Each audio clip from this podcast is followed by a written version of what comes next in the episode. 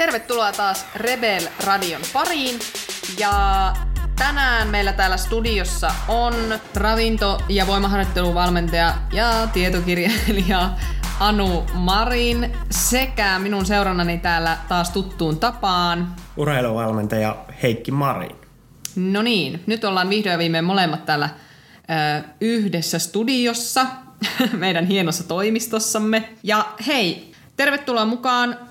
Jos olet uusi, niin mahtavaa, että olet löytänyt meidät. Ja jos olet vanha kuulija, niin kiva, että olet palannut takaisin. Muistakaa, että arvostelkaa meidät tuolla iTunesissa ja SoundCloudissa. Voitte painella sitä sydäntä ja puhekuplaa painelemalla. Voitte kommentoida myös tätä jaksoa. Olisi kiva kuulla teidän kommentteja, että mitä mieltä olette.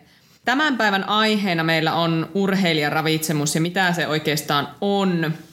Ja itse asiassa ennen kuin mennään tämän päivän tähän aiheeseen varsinaisesti, niin jos on sellainen olo, että oot epävarma ravitsemuksen kanssa ja on vähän hämmentynyt olo, että minkälaisella ravitsemuksella saa niitä tuloksia sinne suorituskykyyn, ja tuntuu ehkä siltä, että sitä tietoa tulee hirveän valtavasti ja se on tämmöistä niin ristiriitasta, mitä tuolla mediassa näkyy, niin Meillä on ravintovalmennuksessa paikkoja ja meillä on tavoitteena se, että se ravitsemus sulla toimii hyvin ja että lopputulemana olisi se, että sitä ravitsemusta ei tarvi hirveästi koko ajan aatella ja työstää niitä pieniä nippeleitä siellä, vaan se, että se ravinto tuki sitä suorituskyvyn kasvua. Jotenka jos oot niin siitä kiinnostunut, niin laita viestiä sitten anu at rebellifters.fi. Mutta sitten tähän tämän päivän aiheeseen, eli tähän urheilijaravintovalmen, tai urheilijaravitsemukseen oikeastaan. Tota, meillä on vähän ehkä erilaisia tämmöisiä uskomuksia, tai monillakin on erilaisia uskomuksia liittyen urheilijoiden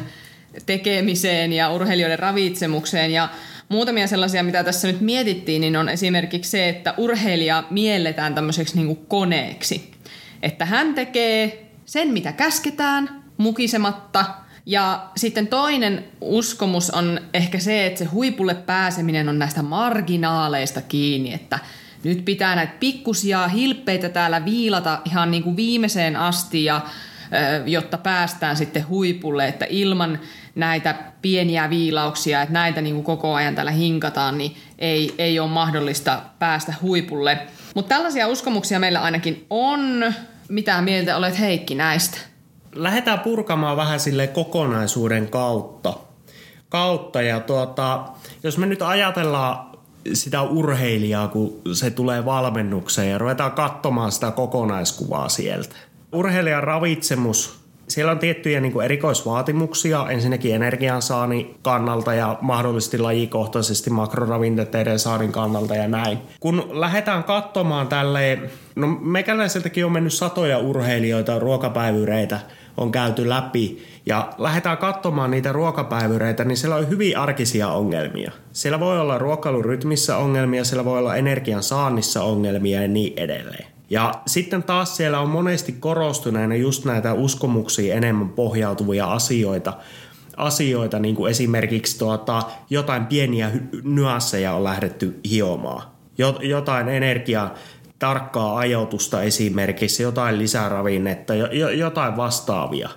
Tämä olisi niin kuin tosi tärkeää käsittää, että se urheilija ei ole sellainen kone, että me voidaan antaa sille suorat peksit ja se toteuttaa. Tällaisiakin urheilijoita on, mutta siellä seassa on tosi paljon urheilijoita, joilla ne perusasiat on täysin hakusessa.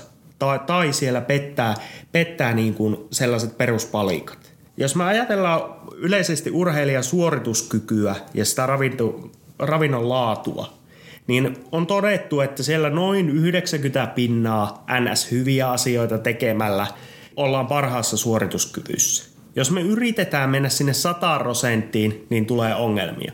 Jos me ollaan siellä, että 30 rossaa on niin sanottua hyvää tekemistä, loput on ihan retuperällä, niin, niin sitten se on ongelmia.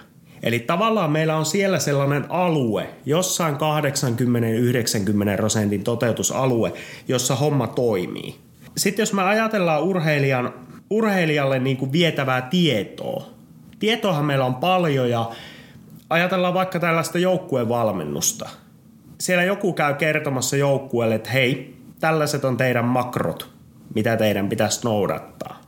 Miten nämä ihmiset käyttäytyy ja niin edelleen. Ne, jotka on siellä 80-90 prosentin välillä, niin he voi ymmärtää pysyä siinä. Tai sitten jos me annetaan ristisiriitosta tietoa, että nyt on nämä hifit ne, mitä pitää työstää, niin he, he voi mennä jo liian tarkkaan, joka luo tiettyä kroonista käyttäytymistä ja, tai sellaista neuroottista käyttäytymistä. Ja sitä kautta alkaa hankaloitua se homma. Sitten taas ne, jotka on siitä tavallaan siitä kehityshaarukasta ulkona, eli heillä se ravitsemus on tosi pahasti pielessä, niin tällainen suora niin kuin tapa, että runtataan kaikki kerralla ja sun pitää tehdä näin, niin se ei toimi niille.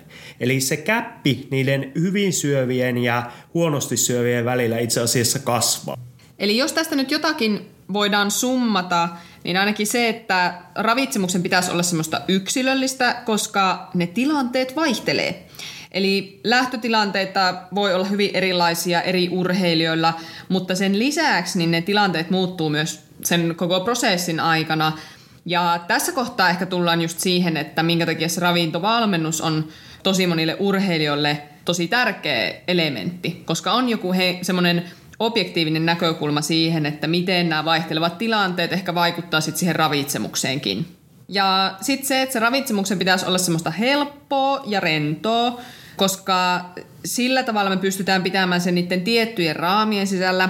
Ei mennä niin sanotusti yli siinä ravitsemuksessa, että yritettäisiin olla jotenkin liian tarkkoja sen suhteen, mutta toisaalta ei sitten niin, että oltaisiin tosi väliinpitämättömiä sen ravitsemuksen kanssa. Ja sitten se, että silloin siellä jää niitä voimavaroja myöskin siihen harjoitteluun ja sen suorituskyvyn parantamiseen, kun se ravitsemus on helppoa ja rentoa ja kaikki tämmöiset ylimääräiset kommervenkit aina niistä ravintolisista hivenainetesteihin, ne vie vaan sitä energiaa siitä olennaisesta asiasta. Mutta tässä nyt varmaan olisi sellainen summaus tästä meidän tämän päivän jaksosta, jotenka eiköhän me täältä sanota nyt kiitoksia kaikille kuulijoille ja palataan sitten seuraavien podcastien merkeissä. Moikka moi! Moikka!